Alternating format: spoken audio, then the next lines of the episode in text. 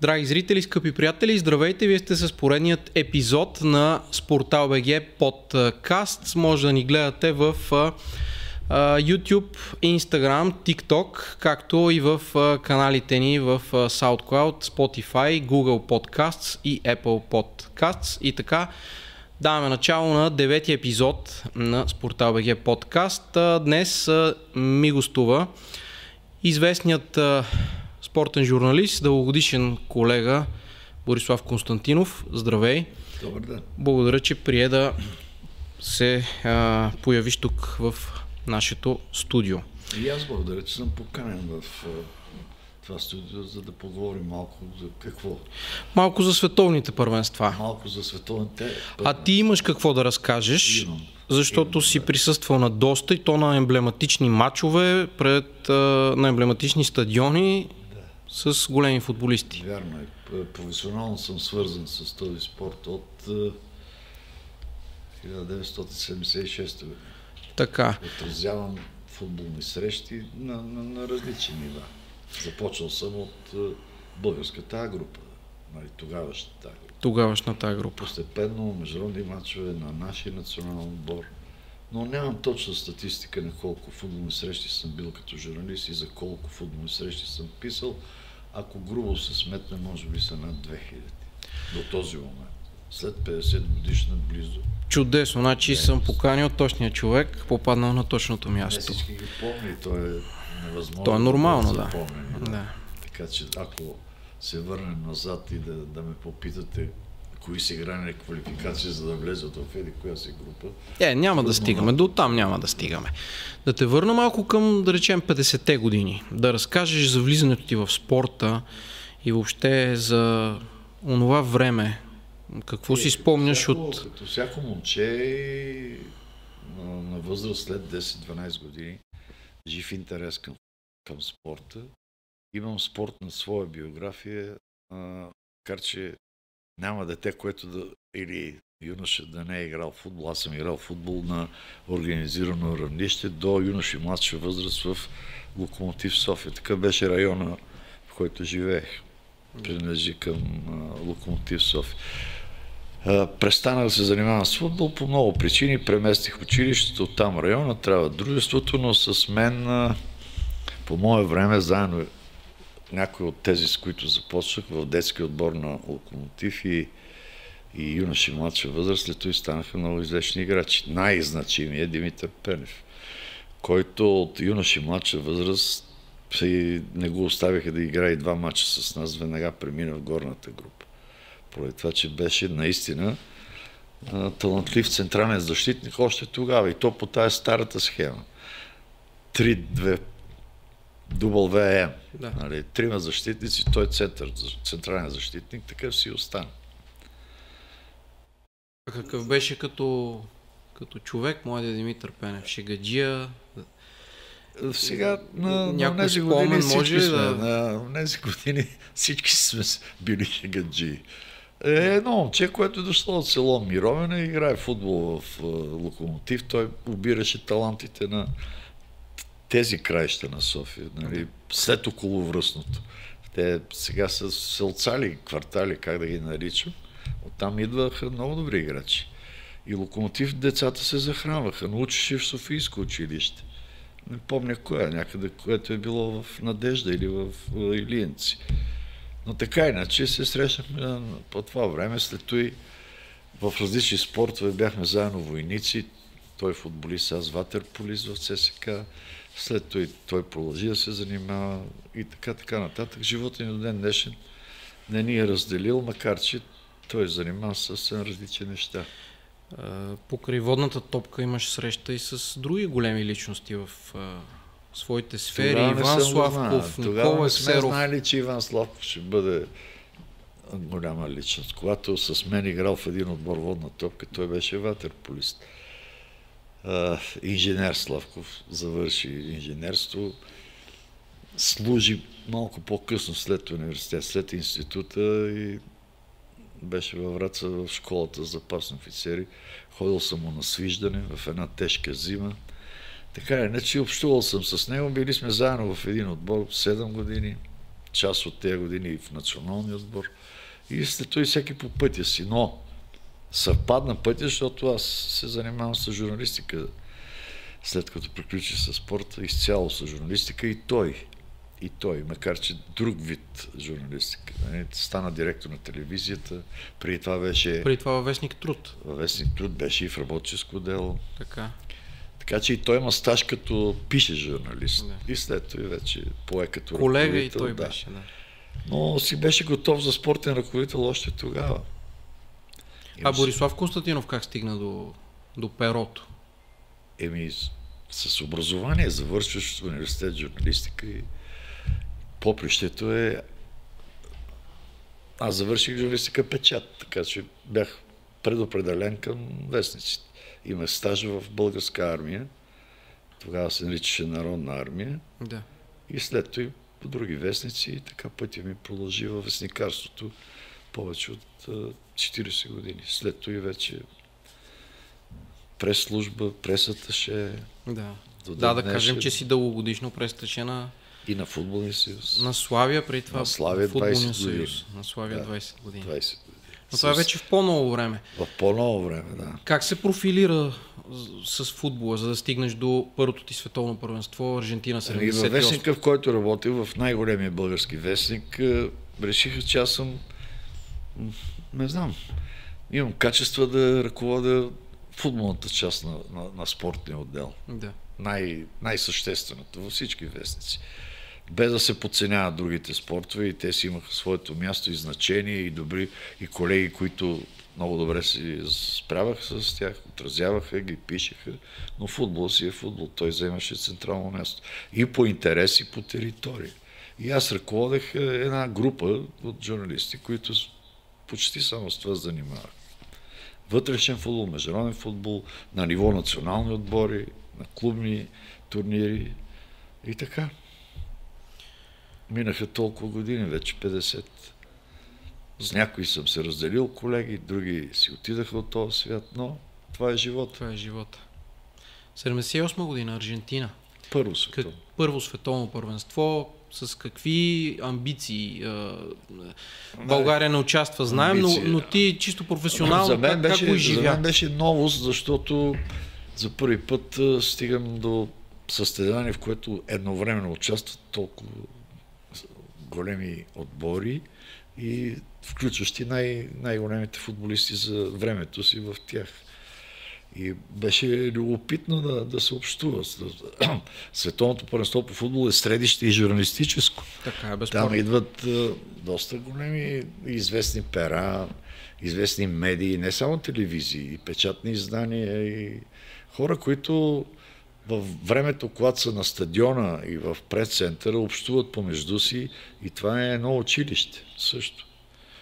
Стига да комуникираш с, нали, с някакъв език, чуваш си готов да, да получиш много знания, защото все пак българската журналистика не, не е станала изведнъж толкова силна и голяма, че да бъде достатъчно да те подготви.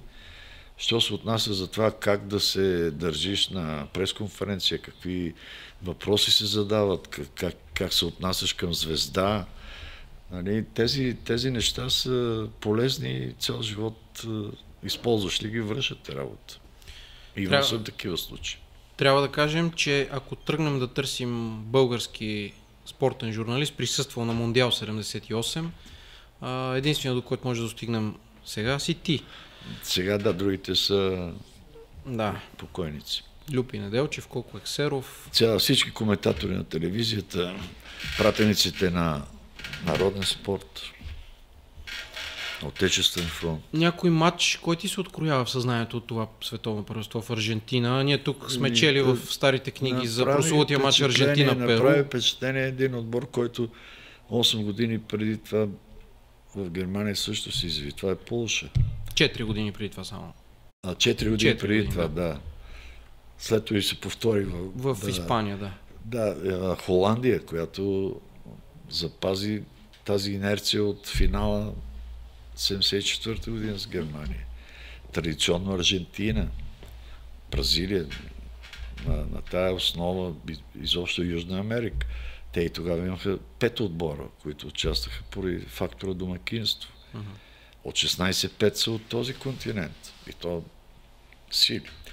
Европа не ги познаваше толкова много, защото не бяха навлезли в европейския футбол, в клубните отбори на, на Европа, най-големите светила. Още Южна Америка ги задържаше. Държаха се още все пак и по техните отбори. Сега е съвсем различно. Сега да. Сега почти всички са в европейски отбори или още по-на изток към големите пари. Имаше ли в Буенос Айрес голяма фиеста? Предполагам, че има, но да разкажеш след, след финала. Бледи спомени. Бледи спомени, защото е минало толкова време, но що се отнася за как да кажа, за радост от футболна победа или нещо подобно, за мен връх беше мексиканските фенове 86-та година. Аз не бях виждал до тогава. Добре, разкажи. То 2 или 3 милиона да излезат на улицата, да приветстват една победа на своя отбор при пълна свобода.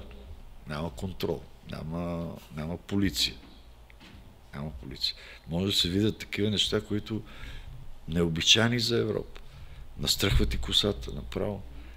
Спират автобус, обръщат го в обратна посока, катерят се по него, крещят.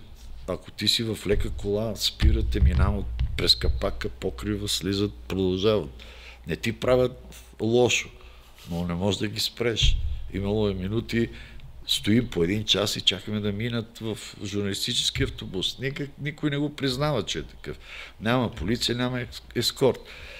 И това е за една победа. Мексико, първата му победа, печели срещу Белгия 2 на 1 и тогава се шашнах на връщане от Ацтека и се казвам, какво става тия хора, какво бе? Какво ги кара да са такива, не ми е ясно. Вярно, патриоти, вярно, обичат всичко, правят това. Но такова нещо не ми се е случило после. И като капак там дойдоха и 3000 англичани, които тогава хулиганството беше на, на върха на славата си. Да. Английското. Да, да година говорим. след Хейзел, ясно. Да, да, да, всичките тези неща, изригвания. И съм виждал все едно, че е някаква манифестация на, на, на запалянковци по 3-4 хиляди от Говоря за Англия, особено преди матча с Аржентина, както се настроиха двете. Тогава имаше лек политически оттенък. Нали, четири години след едно стълкновение, една война, да я кажем, да. за островите.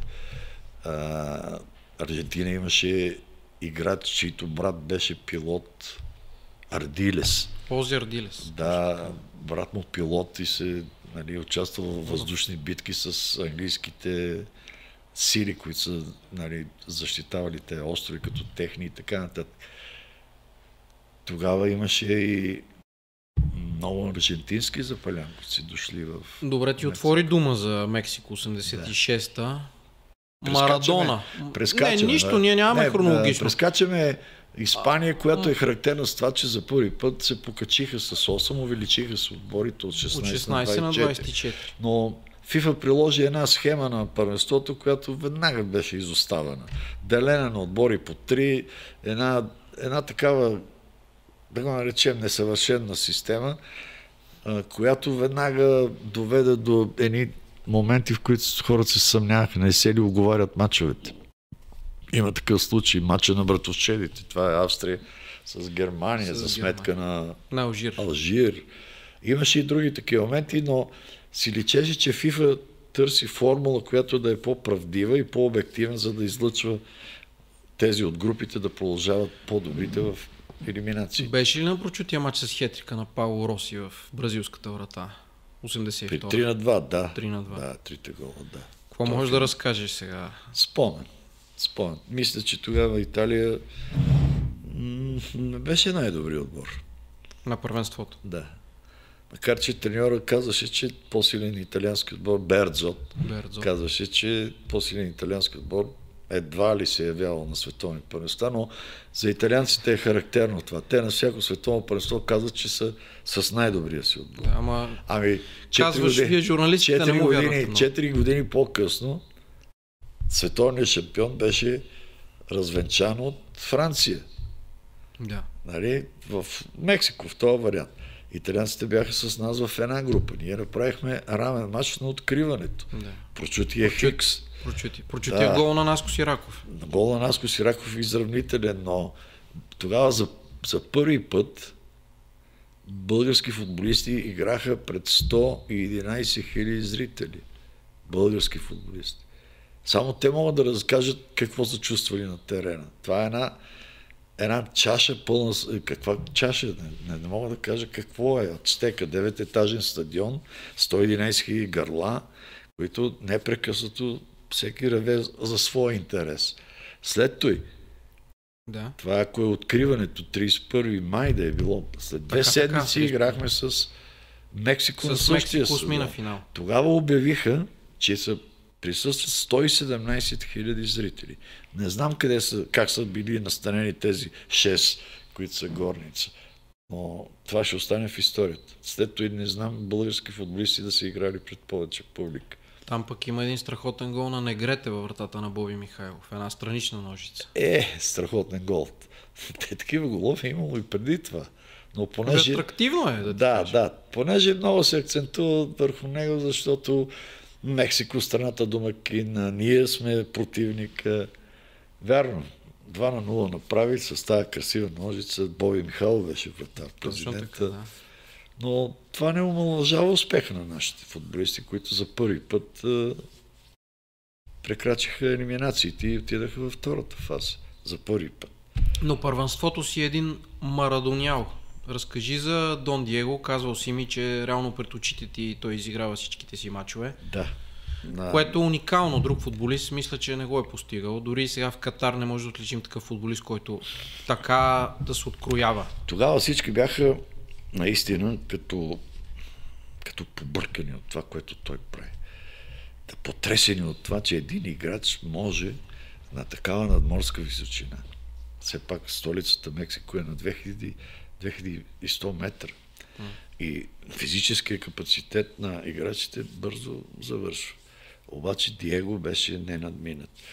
Какви ли не данни за неговите бели дробове се изписаха, какво ли не се каза, как е в състояние да скочи така нареченото трупешка, да се качва на най-високата маса, какъв атлет е, какво ли не. А той го показваше на игрището, като атлет и като човек, който топката няма тайни. Да. Аз а, не съм виждал футболист, който, когато топката е в краката му, да не гледа там. Неговия поглед е на друго място. Той толкова беше уверен, че я контролира, че може да играе с нея, че гледаше така, се едно, че тя му е като с някаква веришка вързана за крака.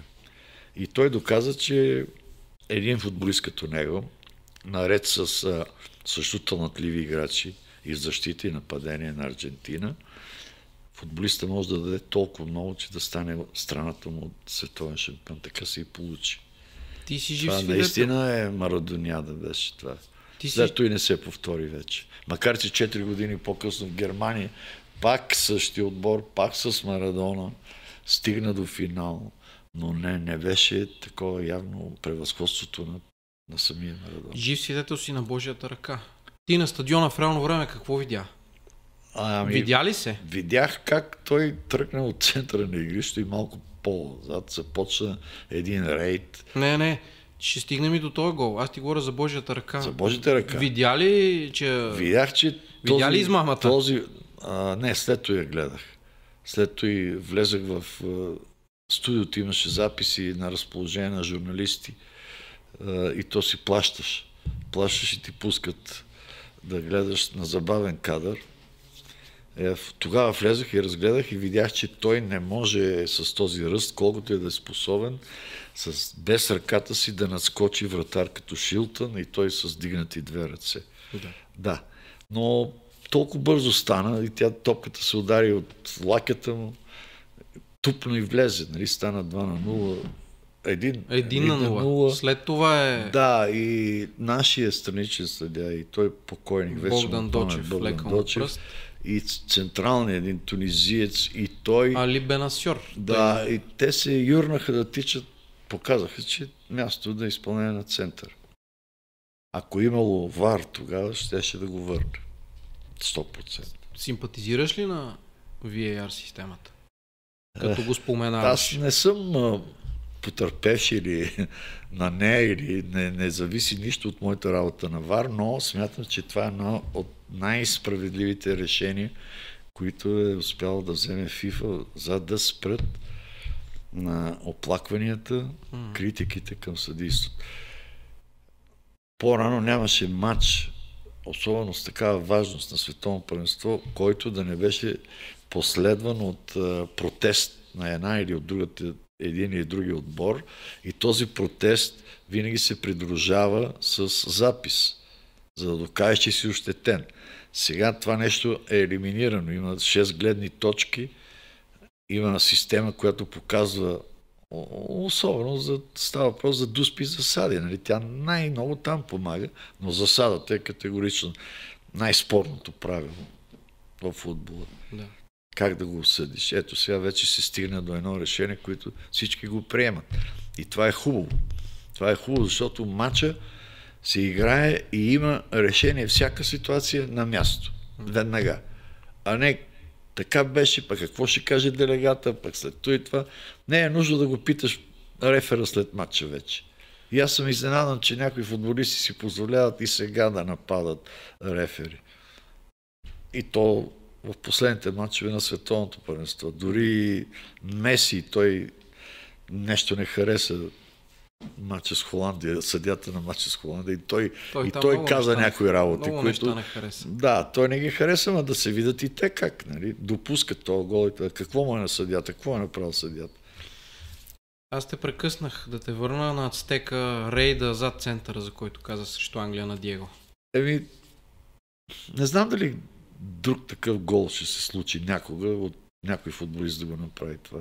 Може би 50-60 метра да е с топката и да преминава се едно, че се, се е наговорил с английските защитници и полузащитниците го пускат и така. И известният Тери Бучер, който е централен защит, и да стигне до една ситуация, в която да вкара гол. Да. Беше наистина смайващо. Все пак това е световно първенство, от среща Англия. И не е тренировка. Но случи се. В фенско, фенското така всеобщо мнение, може би само гола на Ван Бастен срещу Съветския съюз две години по-късно така Е. може до някаква степен да, да съперничи за... Повече е случайен удар. Да, той самия Ван Бастен го е казвал, че и самия той има по-красиви е, попадения. живота, живота ме е срещал. Аз е, с Иван Бастен, с Иван Бастен не съм разговарял лично. Ще кажа кога го видях. Аз написах е журналистически от редакцията Да? до него едно писмо. Това коя година е? 88. След, След европейско. след европейско. Да, разкажи. Зададах три въпроса. И не получих отговор. А получих отговор от неговия баща. Че Марко е много заед, че ангажиментите му и той тогава пое ангажименти, нали, отиде да играе в Италия, че не му позволяват, но въпросите, на които аз съм задал, ще се имат преди. Много, много приятен отговор от възрастния човек. Йоб, мисля, че се казва. Да. му. Йоб Ван Бастен. Точно така. И, и оттам спряхме.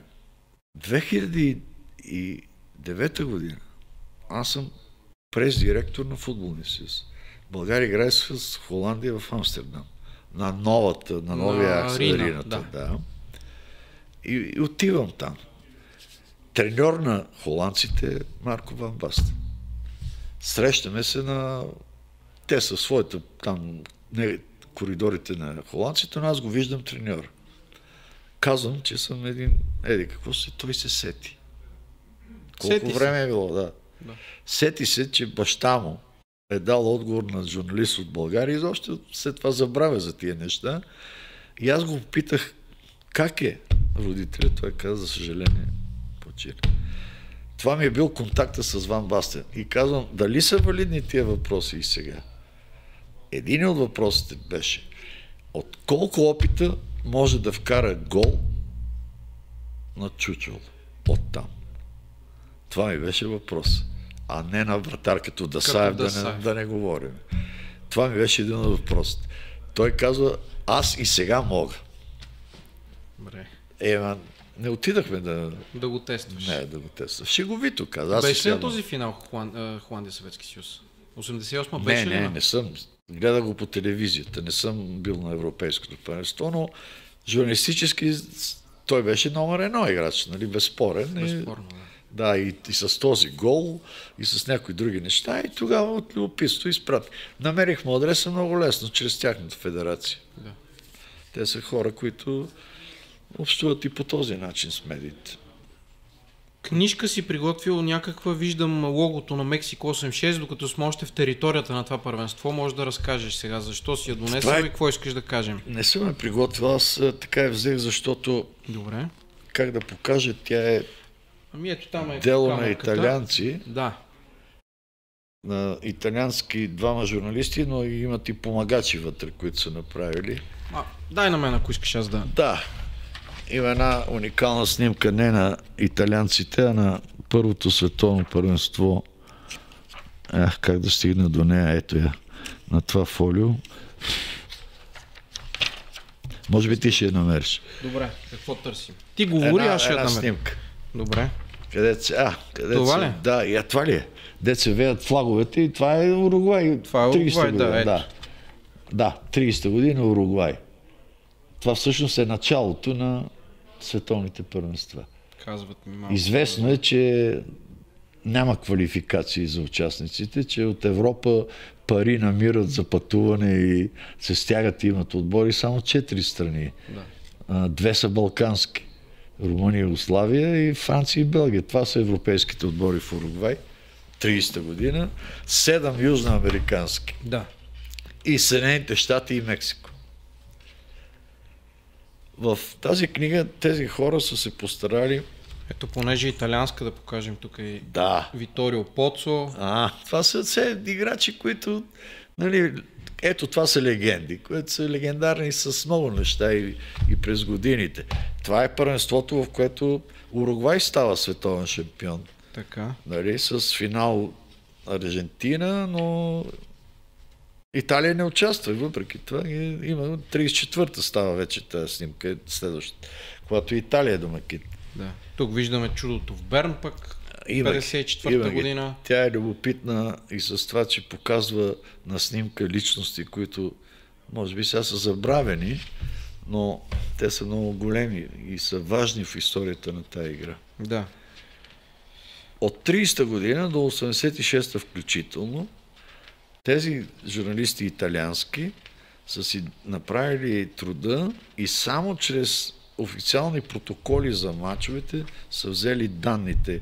Кой е играл, кой е вкарал гол, коя минута, тогава картони не е имало, имало ли е наказани, как, как е ставало по една смяна е имал право да прави Лев треньора. Яшин виждаме. Лев Яшин, да. Това са легендарни хора, които е така, историята ще ги ще ги съживява от време на време, дори в приказки. Дори и ние сега ги съживяваме, да. Като разговаряме. Ние, защото в тези години, в тази история, сериозно участие има и българския национален отбор. Тук английския триумф, Да, 66-та година. 66-та, да. Добре, какво ти е обяснението? Те защо не могат и до ден днешен след тази 66-та да, да отлепят, така да се каже? Е, не могат да станат шампиони. Еми, да, да, Но ма те са претенциозни, отбор, С амбициозни. който всичко се, всички се съобразяват. Той и сега беше така. Англия не е лесен отбор да го победиш. Да. Но той не може да побеждава, може би, в най-важните матчове. Не знам как така се случва. Дори и сега Мача на века, ГФР и Италия. ГФР Италия, да, наистина. Ето. Ама защо е матча на века? Ами, ти ще ни кажеш. Ама не, аз не го, аз не го квалифицирам като такъв. А за теб кой е най- най- най-големият матч, който си бил на световно първенство? Кой е? Ти. Най-големият матч, на който си бил свидетел, Ми, пряко. може би е този, Аржентина-Германия. Финала в Мексико. Финала в Мексико. Да. Втората титла на Аржентина. Защото играят на неутрален терен, да. А, така. Тук сме сега 74 Да, 74. Играят на неутрален терен. И двата отбора са с а, огромни възможности, какви ли не звезди имат и от двете страни. Ето тук за Аржентина малко. Карват се пет гола. Да. Нали, все пак това не е, не е лесно да се случи 3 на 2. Един я повежда, другия го настига, изравняват се и минути преди края въпросът се решава. Пак с подаване на този гений. Диего Армандо Марадона. Да, пак с подаване. А тогава и друг Хорхе Боручага, един играч от френското първенство. Той вкарва именно третия гол. Най-важният гол. А аз на стадиона си помислих, че паса на, на Марадона Тук към... сме 82-а, Италия Да, и и- ГФР, отборите. Италия е, е, точно това е нейното първенство. На Италия става шампион. Аз си помислих, че помогна съдята и не даде засада на Боручага. Но аз си го помислих това. Е, така го гледах от такъв ъгъл. Може би от мястото, на което Марадона подаде топката, от тая напреч на игрището, те- там бяха журналистическите банки, много по-високо, разбира се. Той като подаде, викам, а Хорхе ще го върнат. Но не го върнах и той отиде сам и вкара третия гол. Добре, Италия 90-та. Стигаме. Какви са най-общите ти спомени Пак от това е първенство? главни герой. Да, Само, че реванш на Франци Бекенбауер. Това беше. Финала и италианската мъка, за нея нещо Е. да ни кажеш. Италианската мъка тя се случи доста преди финалния матч. Нали? Те отпаднаха на, На, полуф... на да, полуфинал. на полуфинал от И Аржентина. вече след като отпаднеш на полуфинал, много бързо те забравят. А дали как са го преживявали те, не личеше много, защото на финала стадиона беше пълен. Пак същите отбори, само че Кайзер Франц става втория в След- света играч и след треньор, Марио Загало. Марио Загало. Втория, да. Той беше треньор и на И 86-та, Мексико, да. И колко не му достигна.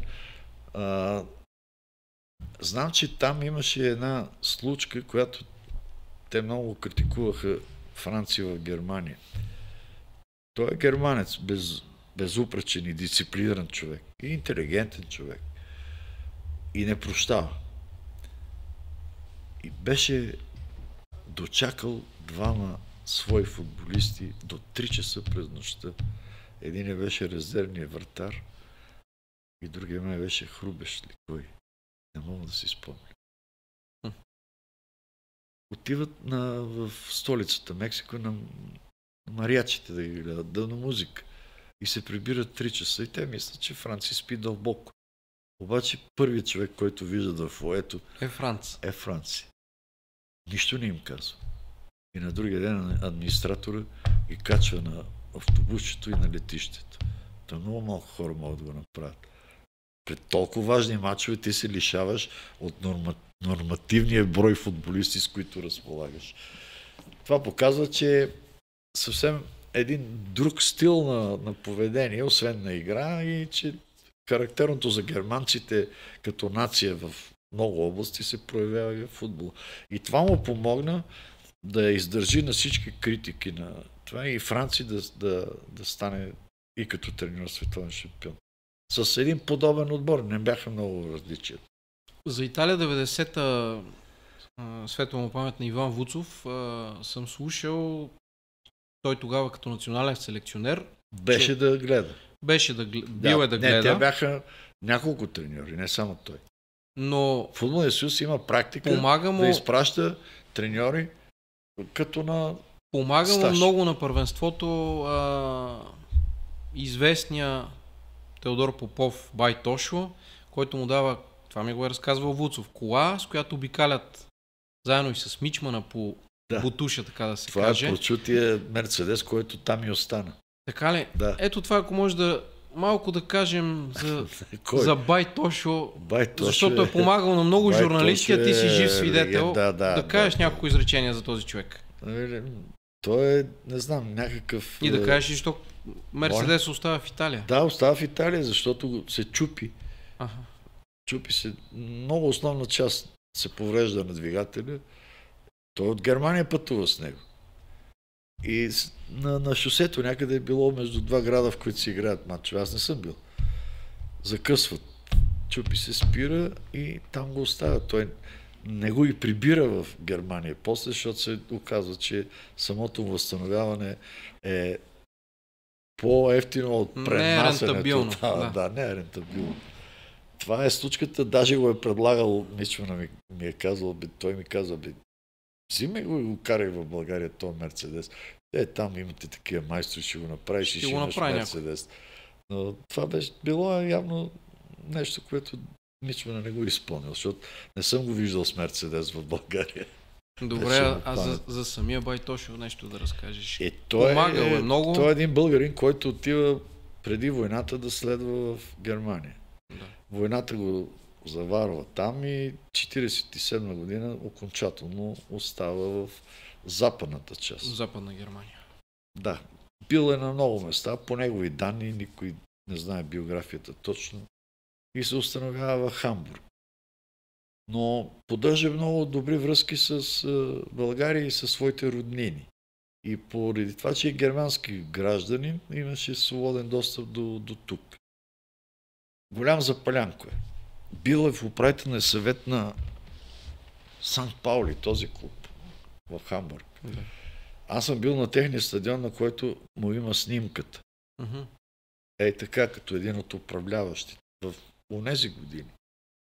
Голям фен е на българския национален отбор. Голям приятел е на Мичмана, на Вуцов, на някои по-млади. Мога да кажа, че и с мен е общувал приятелски. Един човек, който не пропуска, където и да е, първенство с участието на български отбор. И в Германия отива, защото е Германия да гледа Германия и световното първенство. Но е бил в Мексико,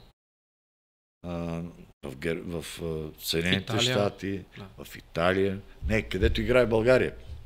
Във Франция 98. 98. И след това ние не сме се появявали. Уви, да. да. На спомени мисля, че, го караме. Мисля, че той последно изгледа световното първенство, защото му помогнахме да се акредитира като телевизионен журналист в Хамбург, в Германия. 2006. 2006 да. 2006. Известен, после като възраст и почина, не, не, не дълго след това. Много жертвен човек. Има такива. Ще помоли за а, Тонич да разкажеш нещо. Тонич. Израснали сме с книгите му. Тонич е Както писател. се казва, засичал си го на големите Тонич е първенства. писател. Мексико, Испания. Тонич е, следеше както световните първенства по футбол, така и олимпиадите. Да. Той има книги на олимпийска тематика. Мисля, че е започнал да пише от 60-та година за олимпиадите от Рим. Рим 60. Да. А има книга, без да присъства, която включва и 58 година, и 54 и 58 година световните първенства по футбол в Швейцария, и. Швеция. Да. Да. А, но иначе не е пропуснал световно първенство. Той има една поредица в плен на златната богиня. Именно, да. да. Обаче тя богинята Аз и много мои набори, сигурно дори Да. по-големи от мен, са, сме израснали с тези. е с богинята. този плен и с тази богиня. смениха, нали? Знаеш, че при ти титли Да. остана за винаги. Тя остана за Ники. Бразилия, е, Да. те пък я, Не, някой я е претопи. После, да, да стана една магия. Къде е, пък как е? Скриха купата, откраднаха купата, но не е онази Ники, която неговата златна богиня, на която е красил поредицата. Много интересни книги. Аз съм общувал с него на световните първенства, дори на две-три, в две от книгите му и моето име се среща Среща се, да. как общуваме с този оня, нали, съвсем приятелски, но е много, как да кажа, много такъв е, първописател. Той не е само с Златна богиня известен. Има и романи написани. Има роман Красна поляна се нарича. Красна поляна района на София, Района на в София. който е роден и израснал Крум Милев. И той по повод, като негова био, биография, той му дава повод да напише този роман, в който се доказва, че в тези години футбол е бил магия и примамка за бедните момчета. Само за бедните. Богаташки деца са обичали да гледат, а бедните са искали да станат футболисти. И то това е една от теорията и сега, дори до ден днешен, защо бразилците е, имат толкова сега, много таланти. Да, ама там Защото не там... става въпрос за този вид бедност. Нали? Те и в нас започват не най-богатите и не еди какво си, но съвсем различно. Тогава мизерията е била така потрясаеща, че единственият начин да видиш главната улица на някой град е да играеш в футбол. Иначе стоиш в Красна поляна и там. И там. Целият ти живот може да премине. Това е било в много назад във времето, но Тонич е написал този роман. След смъртта му, неговата съпруга и тя почина. Мисля, се видяхме, Мария, и ми предаде една книга в почти недовършен вид. Mm-hmm. Буреняса ли тъчове? Mm-hmm. В нея той е събирал най-комичните моменти от това, което се е случвало с българи на тези първенства. И тя е публикувана тази книга, не знам колко време от тогава. Тя е любопитна, защото... Признам си, не ми е попадал. Ето да, нещо. Ето, да. Бореня са ли тъчове? Аз я имам и съжалявам, че не е повод да такъв бил да я донеса, да се види. А, онзи хумор, който се е родил от живота. Пример. Какъв случай, какъв пример да дам? Колкото и да е странно, във всеки отбор има по един огромен шегаджия. Разбира се. Във всеки отбор. И клубен, и национален. И той ги е следил тези техни изяви. Uh-huh. Някои от тях са резултат, да, да кажем, на, на слабо образование. Нали? Някои на друг вид непознаване на живота. Но все така са, те са били искрени момчета и не са криели. В него чета как в Швейцария, когато отива ЦСК да играе с Атлетико Мадрид, трети Третият в... Вава не е Вава, прочутия Прочутия случай, коментар, да. Любен Попов. Да. А, вървят в Женева по улицата и Иван Колев, вече му памети на него, гигант във футбола също, Разбира се. казва на другите, а, я вижте бе, жена кара кола. Представяш ли си? 58 Какви години. са били разбиранията и да. порядки? Тогава той е имало една състезателка по мотоциклетизъм в България, тя е известната Паца Манчева, която е, вероятно е карала и кола, не знам каква кола, но е легендарно име за това, жената моторист. А той да види жена, която управлява кола, той е като шашна, това е, тук е само мъжка работа. А изведнъж Швейцария жена кара кола. И Тонис го пише това. Ването възкликва. Ей, елате бе, елате да видите жена кара кола. Като нещо чудно. И други такива. Как са пътували с спален влак и тундуркат се към Варна. И не знаят къде са. И пак Иван Колев пита, значи това е бил национален отбор, който отива във Варна да играе с влак. Пита Сашо Костов. Сашо, Виж, коя гара бе влака е спрял. Който е прочут взех, да кажем, да. Сашо Костов. И Сашо Костов дърпа пердето и каза, гара магазия. Там е спрял вагона, пред магазията на влак. Гарва, каква е тази гара, бе? Не знам. Така пише.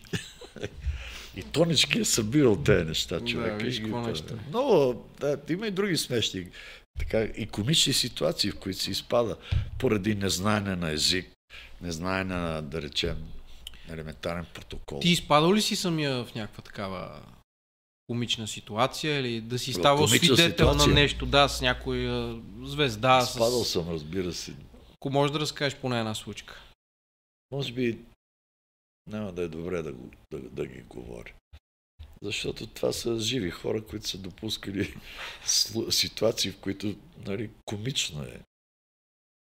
Сега момента е, нещо добронамерено да разкажи. Ами, ето как. Давай. В Уелс, в Рексиам, играе България гостува на Уелс европейска квалификация. А, тогава Уелс е с, начало с Ян Ръш. Не е следващия Уелс, който нашите го Да, да, да. да. Тук другия сме Уелс, началото на да. 80-те. Но все пак а, уелските играчи са такива, че почти не се докосват до световната слава с националния си отбор, защото не могат да се класират никъде. Един-два пъти е, сега втори път То участва. сега се попромени, си Е, беше да. така. Да.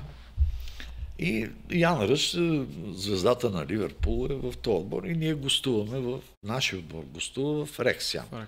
И аз съм с тях, с отбора, група журналисти. Да. Наистина те са преди, деня преди матча са пуснати за два часа да купят по нещо за подаръци, за съпруги, за приятелки, за семейства. И футболистите щъкат това е един кълбойски град, Рексян. Улиците са по 6 метра. Да. От сам магазин, от сам магазин, така, така. Така, така. И ги, виждаш ги по улицата как пресичат. Нали? Никой не им прави забележка къде пресичат. Не са на пътека. По едно време виждам една полицейска кола с светещи светлини, спряла пред Маркс и Спенсър, магазина. Отвътре излизат трима наши играчи. Наши момчета. С една жена, която е облечена в униформа на охрана. Полицайите ги посрещат и ги вкарват на задната седалка. А, така. Аз се доближавам, те ме виждат и казват, питай ги защо сме тук. Питам. И единия казва, ще проверим дали всички стоки в пакетите са платени. Имаме сигнал, че не са. Но много вежливо. Не е така, нали? Но искат там да проверят. Двама от тях показват квитанции. Това са Боби и Гиби. Слизат от колата. Трети обаче не може да покаже. Иван Петров от Варна. Мгм. Търсят му в плика.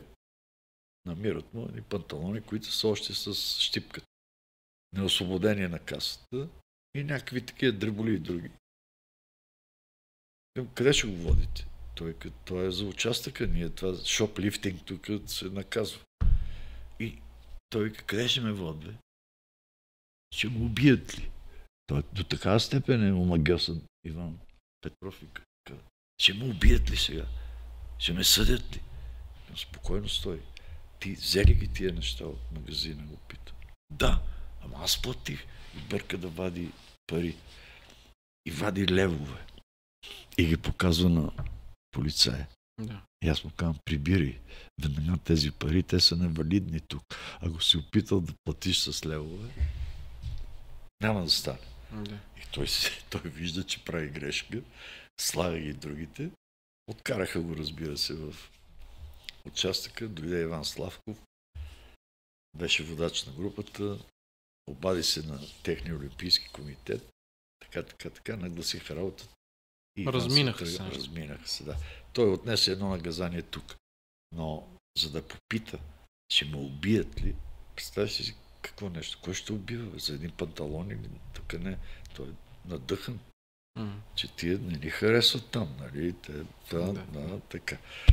Ето ти един случай, който колкото е комичен, толкова и трагичен. Нали? Така Че е. е пипнал.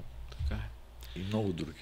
Стигаме до 94-та година, но преди 94-та година ще отскочим до Лас Вегас. Мисля, Лас че, мисля, че ти си единствения, не, с Асен Виденов Асен сте двама. А Ти и Асен Виденов сте двамата български журналисти на Жребия. И Теодор Попов. Давай Бачо сега. Теодор. И Байтошо, да. Да. Сега да разкажеш, тогава да кажа? знаем, че Димитър Пенев... Те са два. Значи, Димитър Пенев с един жетон печели 800 Америка долара беше- и сякаш това подсказва какво Америка чака. беше домакини на двата жребия. Да, На първия, който е за квалификациите, 91 година беше в Нью Йорк. в Нью Йорк Медисън. Скуър Гарден. Да. И 93-та, края, по това време, декември, 16 декември, Почти сме го оцелили. утре, на утрешния ден беше жребия, 16 декември. В Лас Вегас. Да. А, така, имаше журналисти от цял свят, но българската делегация е отделно. Ние сме двамата с Асен и Вачо Тодоров в едно ханче спим недалече от те са в Сизър Палас. Да. Там са Валю Михов като Президент. президент, Христо Данов като вице-президент, Пенев като старши треньор, още един адвокат, Иван Иван Радичев. Радичев. И ние. И Христо Данов каза, няма да се делите. Ще дойдете на вечера с нас, журналистите. Отиваме в вечеряме в казиното.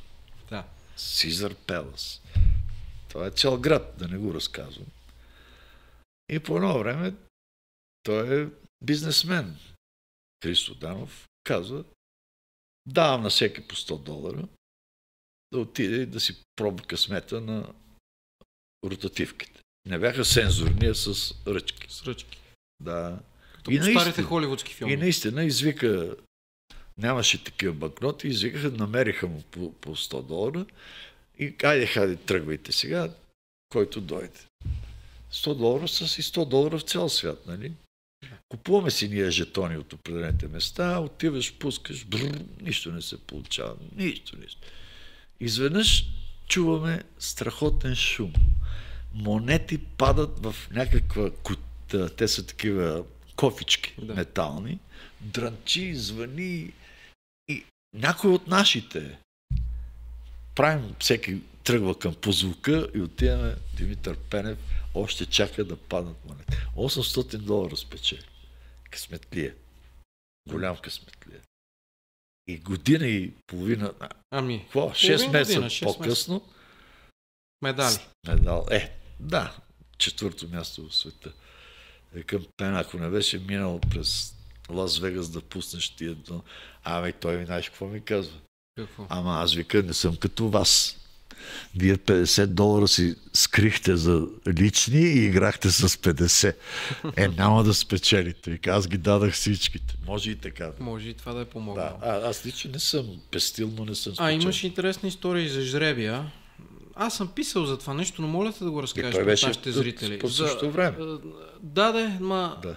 групите какво? Усети ли да има някаква машинация? Или Не, може, не, не, допускаш машина. ли, че може да има? А, Сеп Блатер беше генерален секретар. Да. Един изключително обигран футболен функционер. Не случайно след това стана президент. И не случайно слезе от сцената пак, защото е обигран. Вкараха всички журналисти, може би над 100. Предварително в залата. Америка е луда на тема сигурност. да.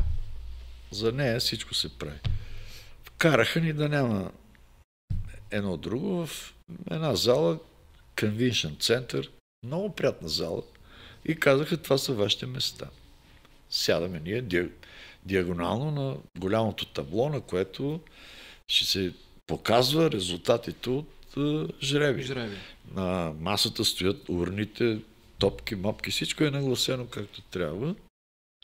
И сме два часа преди това там. Страшно нещо. Имаме вода на разположение, машина за кафе, ама два часа. Никой няма вътре. По едно време се явяват трима души, заедно с Блатер, но не ни обръщат въобще внимание. Искат да проиграят процедурата за жребие. И започват. Тренировка, така да се каже. Да. Да, видят Да. системите, дали Значи, работят, табло, едно Да, друго. никой не разговаря с нас и ние нямаме достъп до тях. Само ги наблюдаваме какво правят. Искаха да видят дали всичко, което се случва от топките, кой ще излезе, защо ще излезе, той чете, сега ще излезе Ян, после Мян, да, така, така. Всичко е нагласено и дали таблото ще покаже веднага адекватно каквото е теглено на жребие. Започват да разиграват и изведнъж ние се виждаме в групата на България. Тегли се водач Аржентина. Бам, Аржентина. На нашата група. Изведнъж излиза подводач Нигерия. На нашата група. Третия отбор България. На нашата група. Четвъртия Ейре. И нищо. Свърши тренировката, викам, бре, тази група ще е зор. Час и половина след това Аржентина, Нигерия, България. Единствената разлика беше, че четвърти отбор е Гърция. Да. И тогава И в другите групи И се другите падна групи, защото съм чел на Марадона да. тогава коментар, че Да, е получил опит. информация, вероятно от аржентински журналисти, че, Че е така. са съвпадали групи. Значи, те са свидетели, както, Да, както аз, така както и те. Както ние, така и те сме свидетели, че нещо става. Тренировката е почти 90% с с реално. това, което се падна. Зададахме въпроси. И ни отговориха така, че едно от най-трудните неща е да се направи справедлив жреби, понеже в една група не трябва да има повече от два европейски отбора, не трябва да има в никакъв случай два латино, не трябва да има два от Африка, а квотите са различни. Ние сме 13 европейците. Те са 4 Аржентина, 4 от, от Южна, Южна Америка. Америка. Тогава африканците още нямаха. Аржентина, Бразилия, Боливия и Колумбия бяха. Да, Боливия игра на откриване. На откриването с Германия. Да, точно така. Всичко си запознат толкова да не ти го казвам повече. Така че тази процедура да ти излезе час и половина преди това с почти точни резултати беше смайваща. Да. Все Блатер стана и каза, че какво се чудите? Това е напълно недирижиран жреби. И се опита да прочете онези неща, с които те се съобразяват, когато слагат топките в урни. Замълчах. Връщам те малко по-рано, сега да отидем на Парк де Пренс. Защо? Защото знам, че прословутата реплика на Мичмана, след това повторена от Петра Василев Петела, става буквално пред Точно. очите ти. Ти си Така, там. Ние, Разкажи, ние, сме трима. ра- разкажи малко. А, Петър Василев коментира. Мичмана е помощник. Той вече не работеше в телевизия. Но беше поканен на пулта и аз съм третия, който трябваше да каже, ако бяхме загубили, да каже туйно, и аз се вижте какви слова. Да, не, малко, малко така, ако може да покритикувам нашия А, да ги насолиш. Да, да, Да. Че ние не заслужаваме. Това е едно бум-бам. Обаче съдбата казва нещо друго. Е, виж какво нещо. Нали? Да. И нашия кратък сценарий, ти ще кажеш лошо, то не е хубаво, то така, така, пропада. Не се бяхме наговаряли. Но аз знаех, че нашия отбор направи максимум в тази квалификация, на което беше способен. Края на краищата Израел две седмици преди това ли колко време би Франция там. Французите са 100% виновни. Те, те допускат две загуби на своя стадион от отбори, които не са първата сила. Израел ги би 3 на 2. Играят с нас. Е, протокол. И Хик се върши работа. Ама, виждаш какво казва Еди. Всички бяха толкова ошашавени от това, което се случи в последната минута. Жинола, минола, паса, гола, нали? Всичко това после е гледано, приказвано, е, но резултатът е 2 на 1 за България. Да. И мичване, както е, с още не е махнал слушалка. С неговия прочут носов глас. Като става 2 на 1. И наистина той е вратаря Бернар Лама. лама, вади топката от мрежата и, и се отива към центъра и нашите не знаят къде са, там се търкалят по тъчи един върху друг камари и, и се... Защото няма време за друга реакция. И той става и казва, Господ, с неговия нос, Господ е българин. Петю Василев слуша и той става и той е прав. Тя не го показва телевизията. Господ е българин, Господ Тоест е били българин. са прави, когато... Да, стават гола. прави, да, Да. те възклицават. То, да. Ма как няма да станеш прав? Да. Това не може, никой не вярваше, че това може да се случи. То с две подавания, едно тук, едно там и там. И, и шут. Любо на Емо наем, и хайде. Да, Да. на Емо Костадинов и така. Да. Кога е било? 93-та година. 93. 30 години. Почти. Колкото и да е отдалечено, спомена е като жив, като че ли е днес. И ние сме там. Минаха много години, завъди се един спор. Кой е автора? Преди 6 години аз асоциацията или кой там избира, дават ми наградата на името на моите колеги и приятели. Получавам награда за журналистика Николай Колев Мичмана, Люпи Неделчев. Люпи Наделчев. Да, Людмил Надяцов Люпи. На това в едно малко тържество в сладкарницата на парк Хотел Москва идва и съпругата на, на Мичо, на Лида. И на Люпи жена. Те, те вече са вдовиците, те са съпрузите, мои чудесни приятели и колеги, и двамата. И с Люпи, и с този. И аз си казвам, подготвил съм ти нещо, без да знам Лида, че ще дойдеш. Бях при един нотариус и заверих следното нещо. Ето ти го, да го четеш. Аз, еди, кой си, еди, кой си, пред вас заявявам, че фразата Господ е българин произнесе първи, еди, кой си, еди, кой си. И тя го има до ден днешен. За да се знае, документирано. Защото първенството, кой го е казал, едно е от тези, които са го чули. Те не виждат, че и глас е. Ничме на това не може да се спори. А аз съм там. До тях. Малко така в страни, но на пулт. И чух кой пръв каза. Всичките си тръгвахме. Не може, всичките сме готови да излизаме. Знаеш какво стана? Викам, моите думи едва ли ще ви са нужни за заключение, защото Франция, така или иначе, каквото и да говориш, тя отива. Ама она не отива. Не отиде. Да.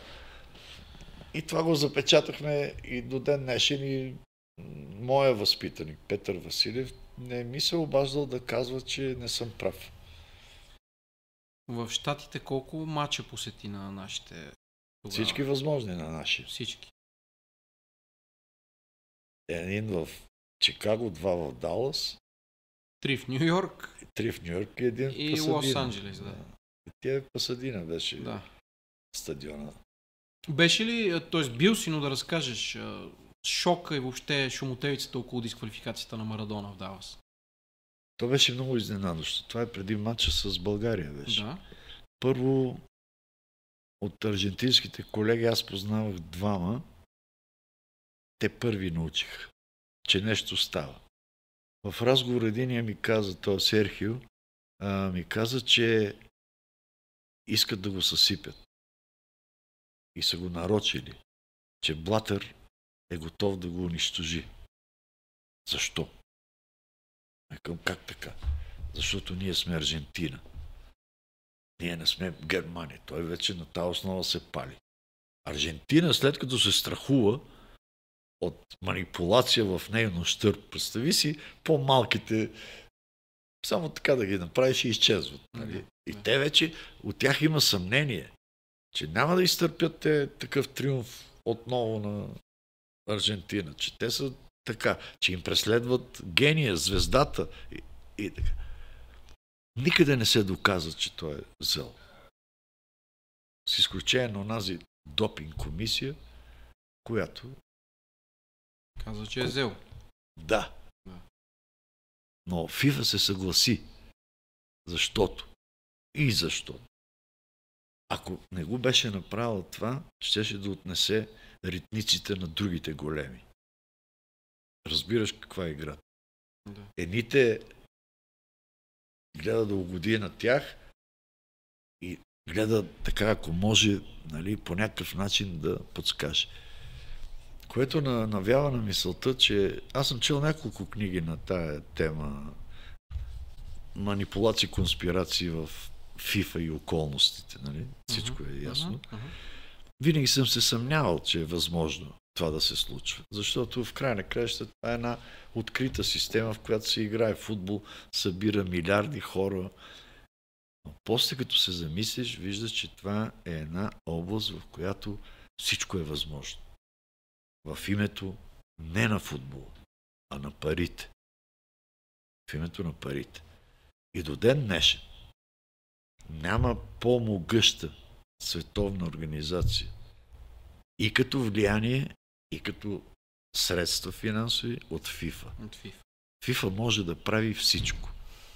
Виждаш, сега си позволяват и увеличават отборите на 48. 48, да. Жреби за тези квалификации световното сега в Катар 205 национални федерации. Федерации. С всички острови, които се сетиш, и те имат отбори, и те кандидатстват. Нали, квалификациите са тежки и сложни.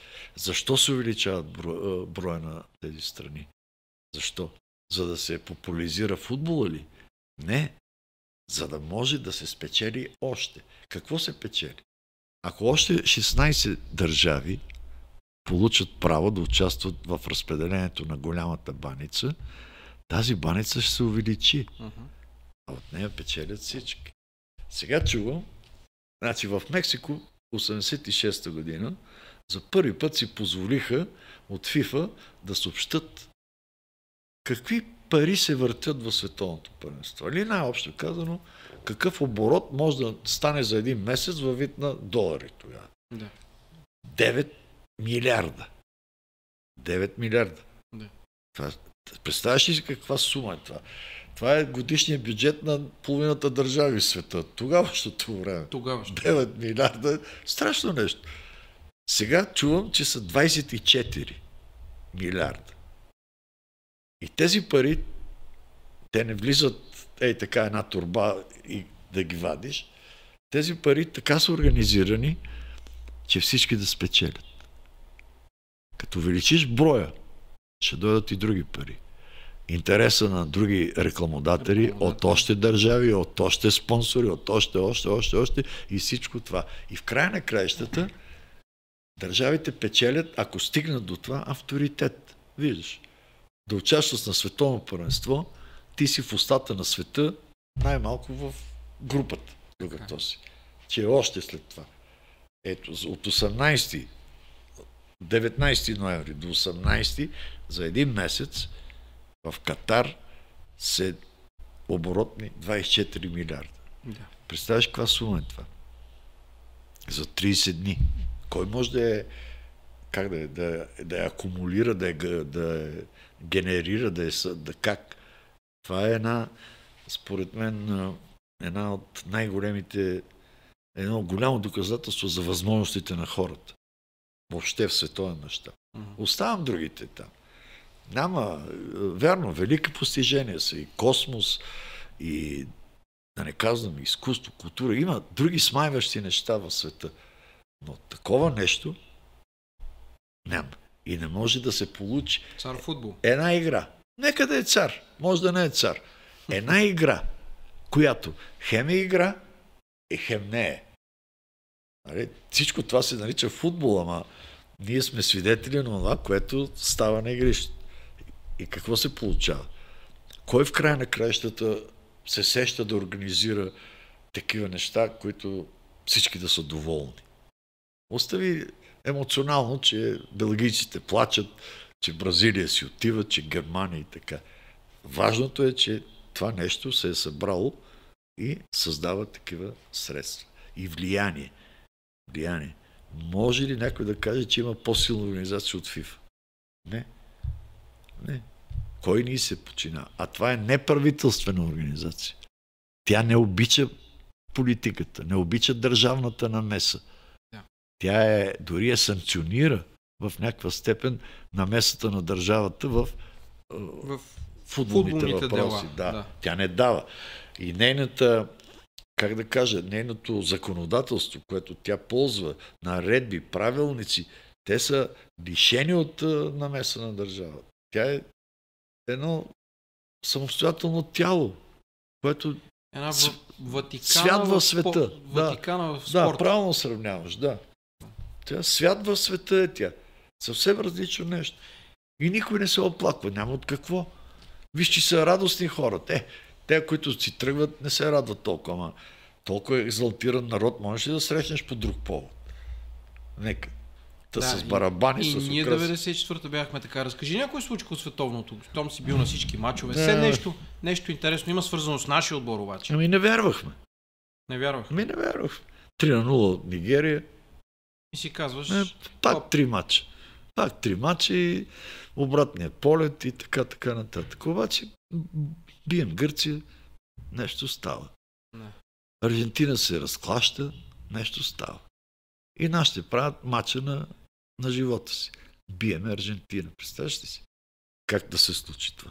м, И то на неутрален терен. На Котън Бол, почутия Далас. После Мексико. После идва Мексико. На Мексико ние имаме зъб. 8 години преди това те ни бият на същата фаза. Мгм. Нали? Да.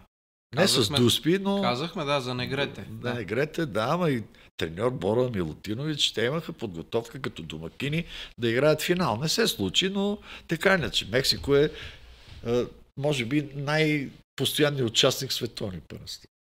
Такъв му е района. Той играе в квалификации с едни, които са един век все по-слаби от него. И винаги достига до. Даже рекорда на пет световни първенства се държи от мексикански вратар.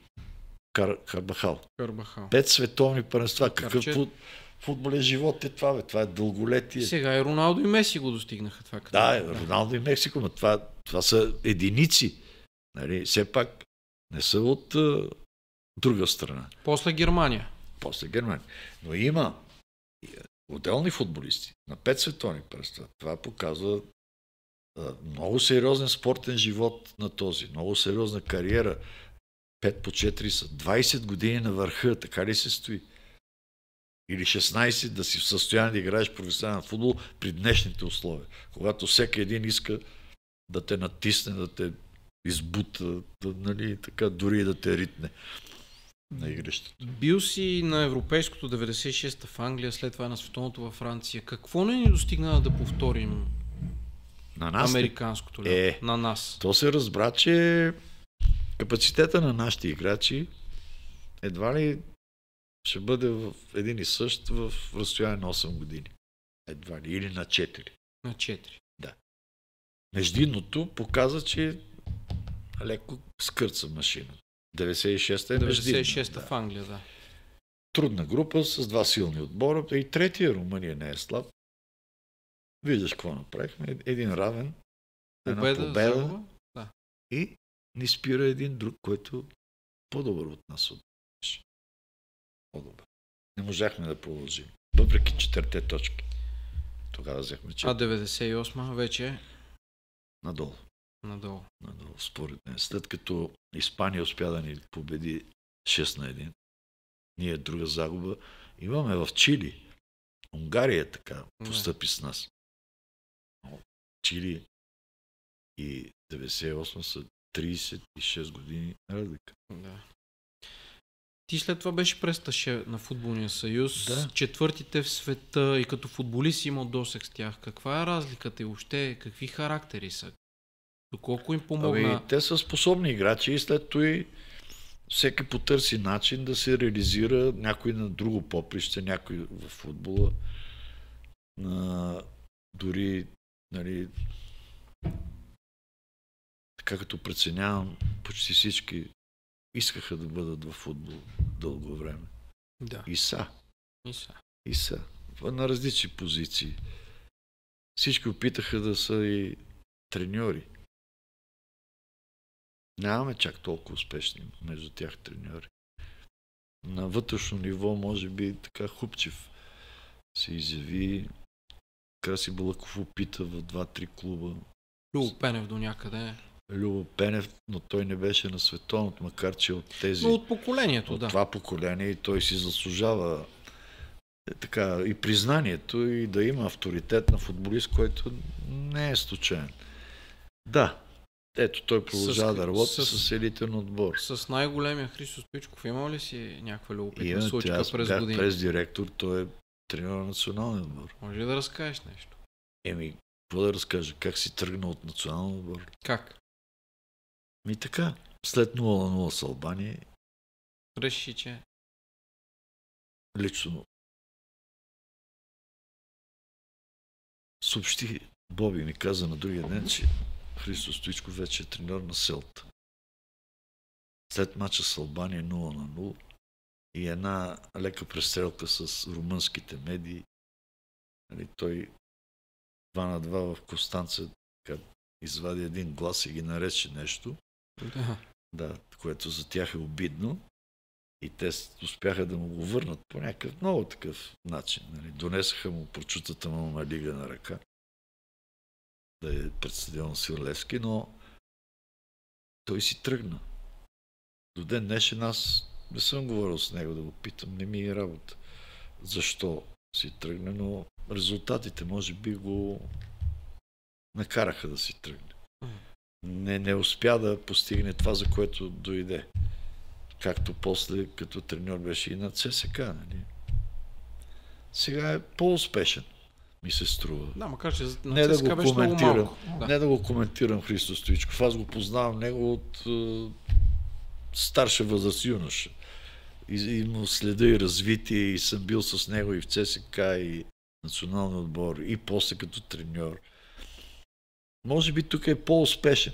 Ти си на коментаторския пулт и на един много важен матч в неговата кариера, пък и в българския клубен футбол, в, когато- на Камп Ноу. Камп Но с Барселона. ЦСКА полуфинал, тогава си до Мичмана. Да, до Мичмана и, и се чудехме 4 на 2, 5 на 2 ли ще станете. Он е силен отбор, но Стоичков беше на върха. Той смая Субисарета. Така не се вкарват голове лесно на този вратар, на този стадион и така нататък.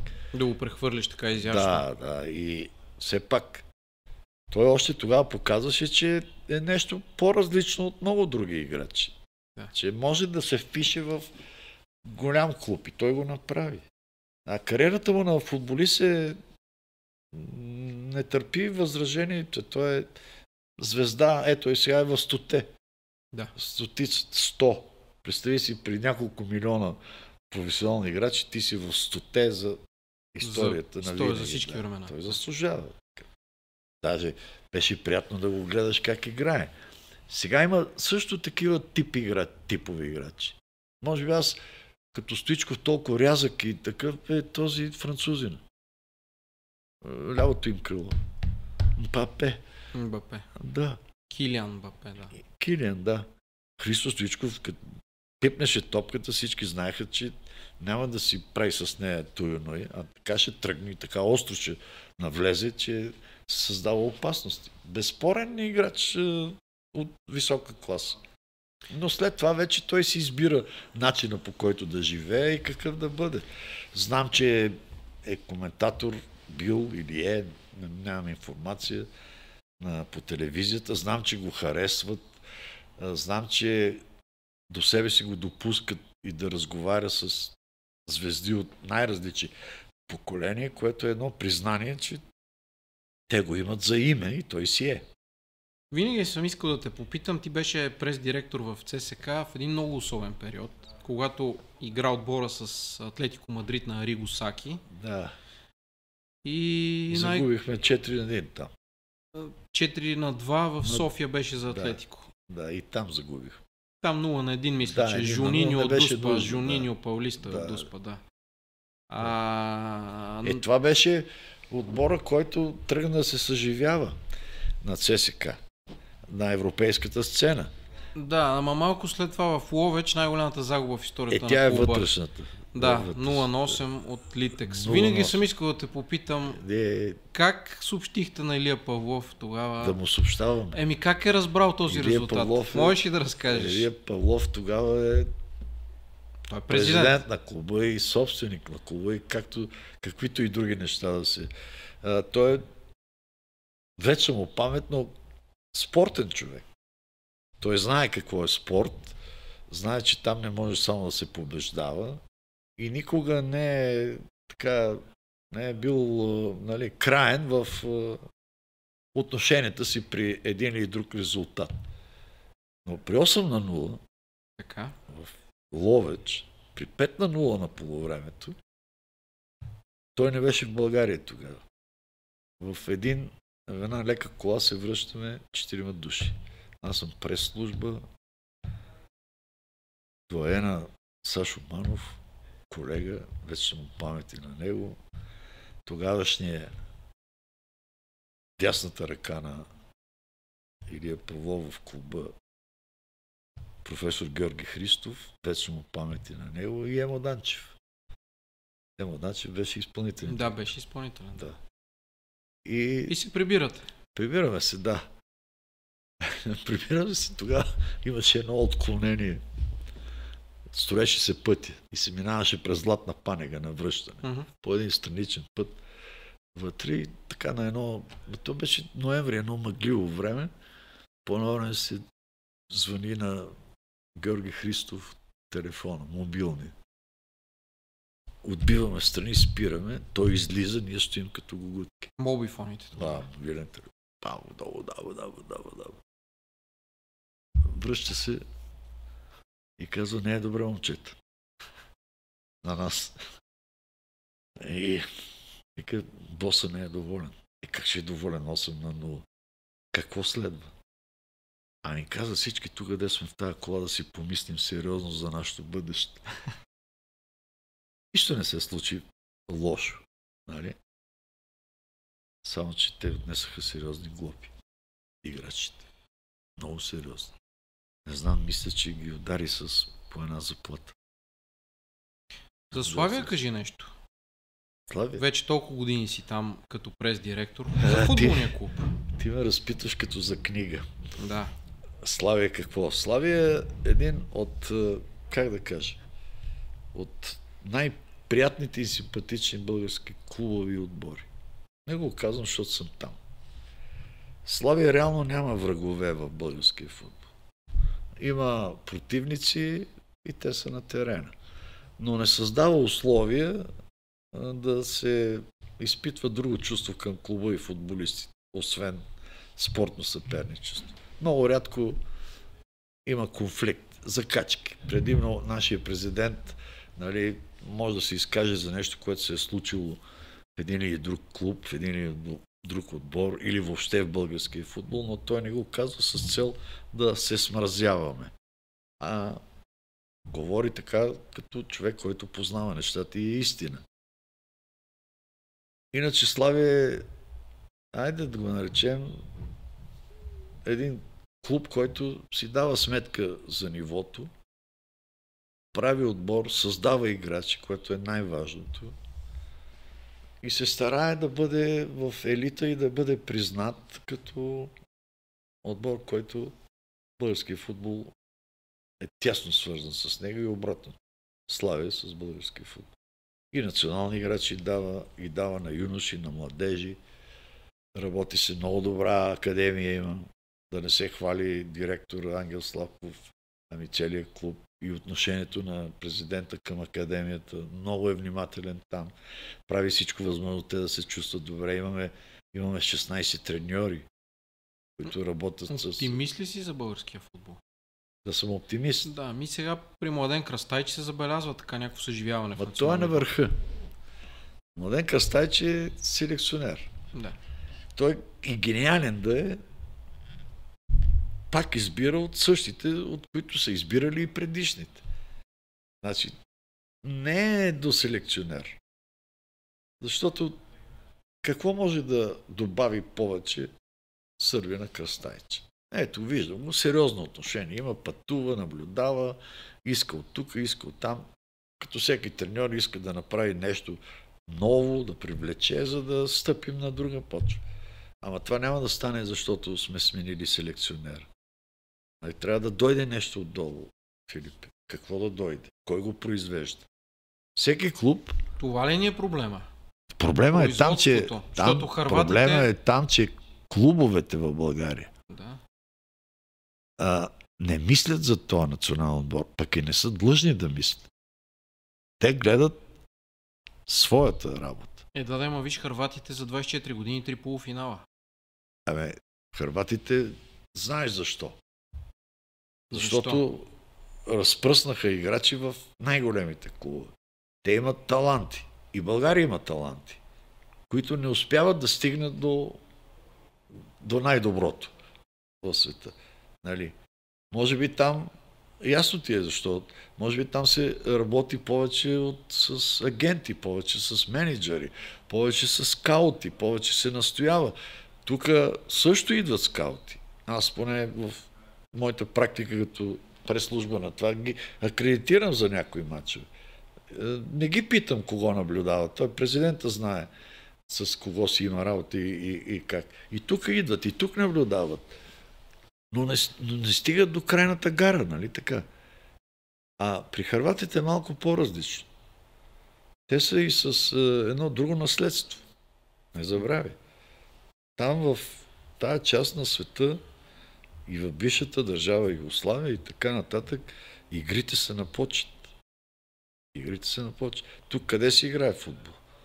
Учениците играят ли футбол? Има ли училищен футбол? Има ли... Вече не играят. Ми няма. Еми, я иди в Хрватска да видиш какво е.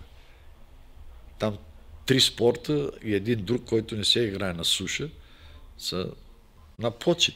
Ти видя с какви шапки са феновете.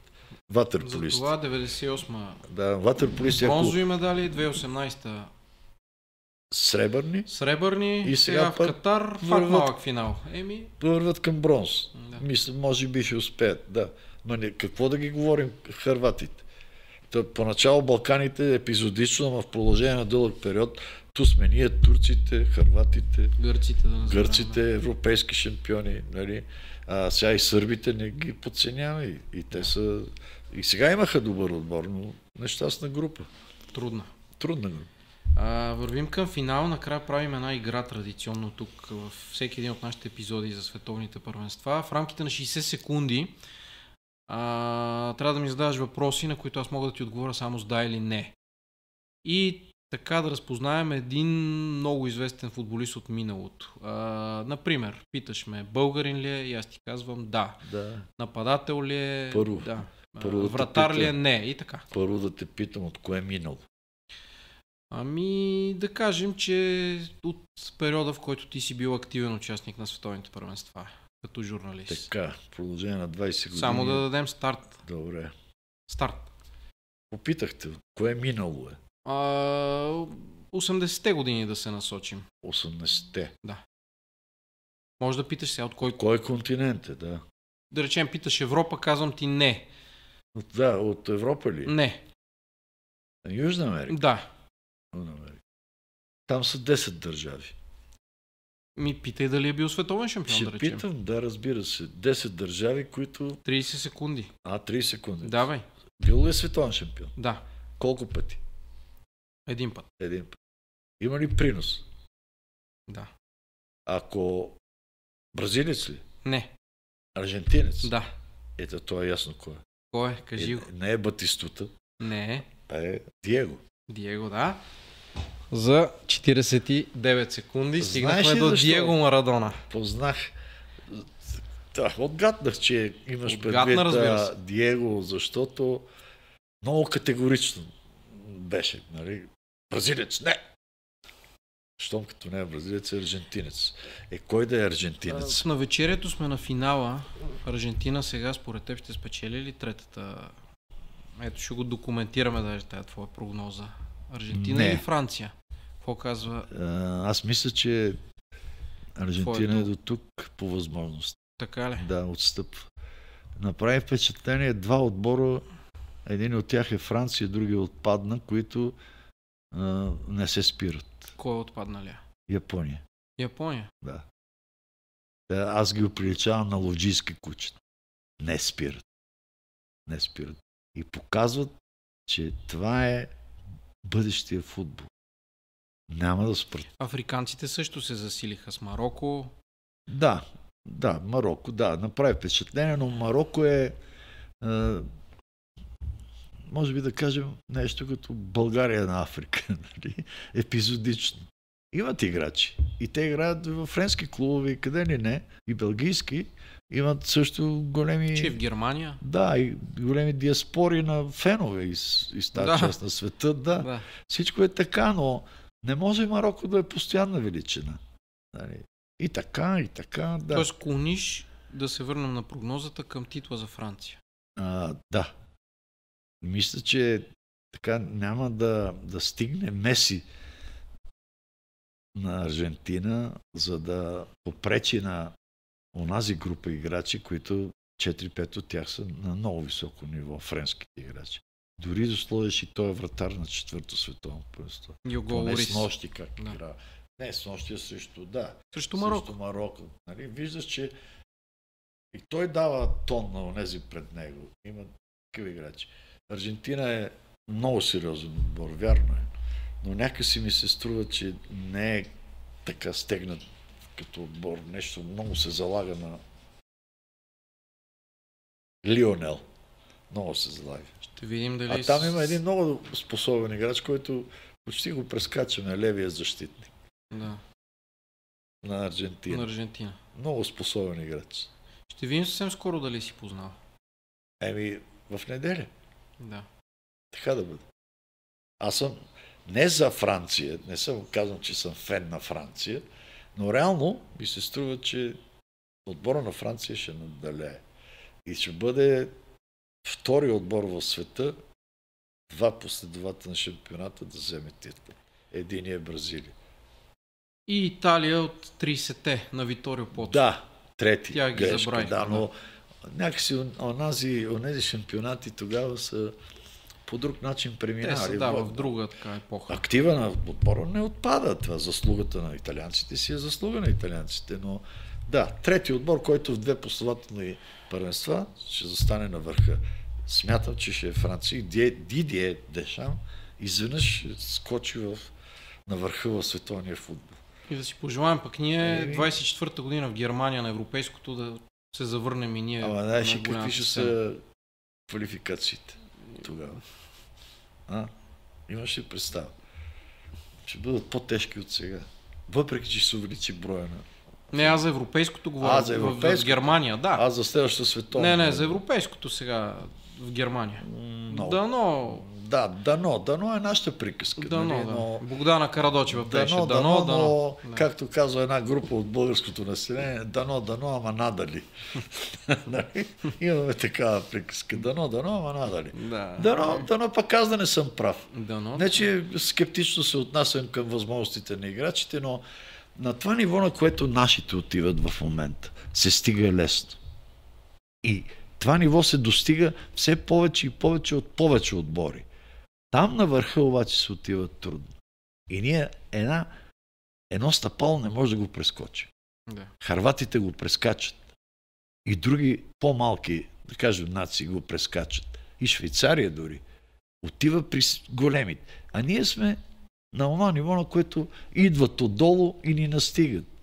Сега можеш ли да кажеш, че Дай нещо оптимистично за финал. Не, не, не, не свършваме добре е. така. не, всеки да си върши работата, ако искаме така да говорим оп- оптимистично. Аз, защо е нужен оптимизъм? Една област, в която всякакви условия са сложени тук. Да. Имат ги. И в клубовете ги имат. Кой им пречи на клубовете да, да, да, да се усъвършенстват, да раждат играчи? Е, аде, Интереса им. интересно. Еми да. Онзи ден играме срещу Ботев за купата. А, онзи ден. Казвам, да. Да, Финал, четвърт финал. така образно казвам. Да, образно. Виктор Генев и 10 от други държави. Виктор Генев да. и 10. 10. Ама от тук, от Реунион, от Унион, от да, кой откъде? Добре, направил. Направил отбор. Е, тия от, отстрани българските футболисти какво правят? Гледат. А тези какво смяташ? Че идват за да решат въпросите на българския футбол? Не. Те идват да се реализират и ако може да отидат на друго място. Ние им даваме шанс. Да. Това нещо, Филип. Поради обстоятелството, че ние сме европейски, член на Европейския съюз. И пречи във футбол. Защото правото на свободно движение на хора, стоки, капитали се използва най-вече от африкано-азиатски страни и Южна Америка, които придобиват гражданство на бившите метрополии Франция, Португалия, да не казвам по-нататък да ги Да, изброявам. да, разбра и идват при нас като, като хора Французи, от Европейския съюз. Да, да. Не може да ги броиш за чужденци в футбола. Защото професионала се движи свободно на тия територии 27 държави. Ето виж как косвено едно хубаво нещо, че сме членове на Европейския съюз, пък пречи на, на футбола да си остане малко по-български. Е, Те идват, ти го приемаш, не се брои за чинове, спазват се наредбите на футболния съюз. Тук там някой бразилец, нали, и той трета, четвърта ръка и спираме. Другото е какво? Членове на Европейския съюз. Може да са от други националности, натурализирани или както и да е да го наречеш, но те не са футболистите, които ще дигнат нивото на българското на българските футболисти. Това е. И защо се заблуждават хората? Ами защото всеки клуб има своя политика и гони свои интереси. Свои цели, да. Да. И целите са спортно, спортно-технически. Но политиката му е да, да спечели и, и средствата. Не се издържа лесно един отбор. Разбира се. Имам представа как е в Славия. Не е лесно на такива хора, които отговарят за финансите на, на Славия. Просто не е лесно. Не казвам така, нали, че ги разорява, или, но не е лесно. Не е лесно да се управлява финансово един клуб в България. Ти виждаш, чат пат изпада някой в, в беда. Сега е Левски, после това, после въртат се Славия, слава Богу. Да. С мъдра такава финансова политика не стига до такива трусове, което е хубаво за играчи, треньори и за целия клуб. Но причината каква е? Сега, в края на краищата, като си тръгнал да правиш нещо, ти искаш и да спечелиш от него. Не може. Не си глупав до там, че само да харчиш. Така е. Трябва нещо да направиш. Как? Трансфер. Европейски. Европейски турнири. Ето. Аз стигни до големите пари да видиш как е в Шампионската лига.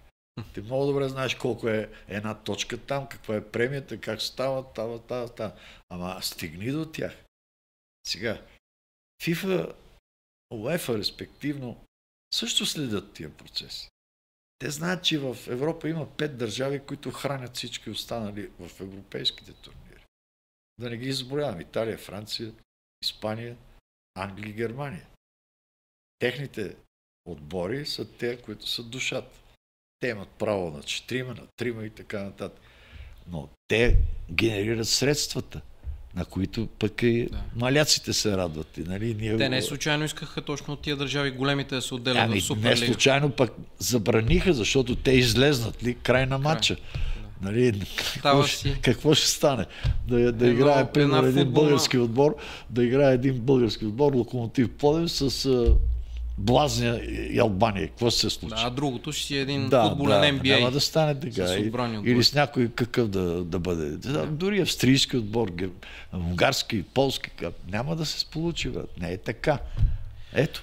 Как Благодаря, е вързан. благодаря ти за този Аз ти разговор. благодаря. Беше Обходихме, ми приятно, да. уважаеми зрители, обходихме с Борислав Константинов и големи мачове и големи емоции от световните първенства. Накрая стигнахме до проблеми и проблемчета, касаещи Има ги, настоящия български футбол, пък дори и световния. Никой не ги е решил проблемите на футбола и няма да бъдат решени.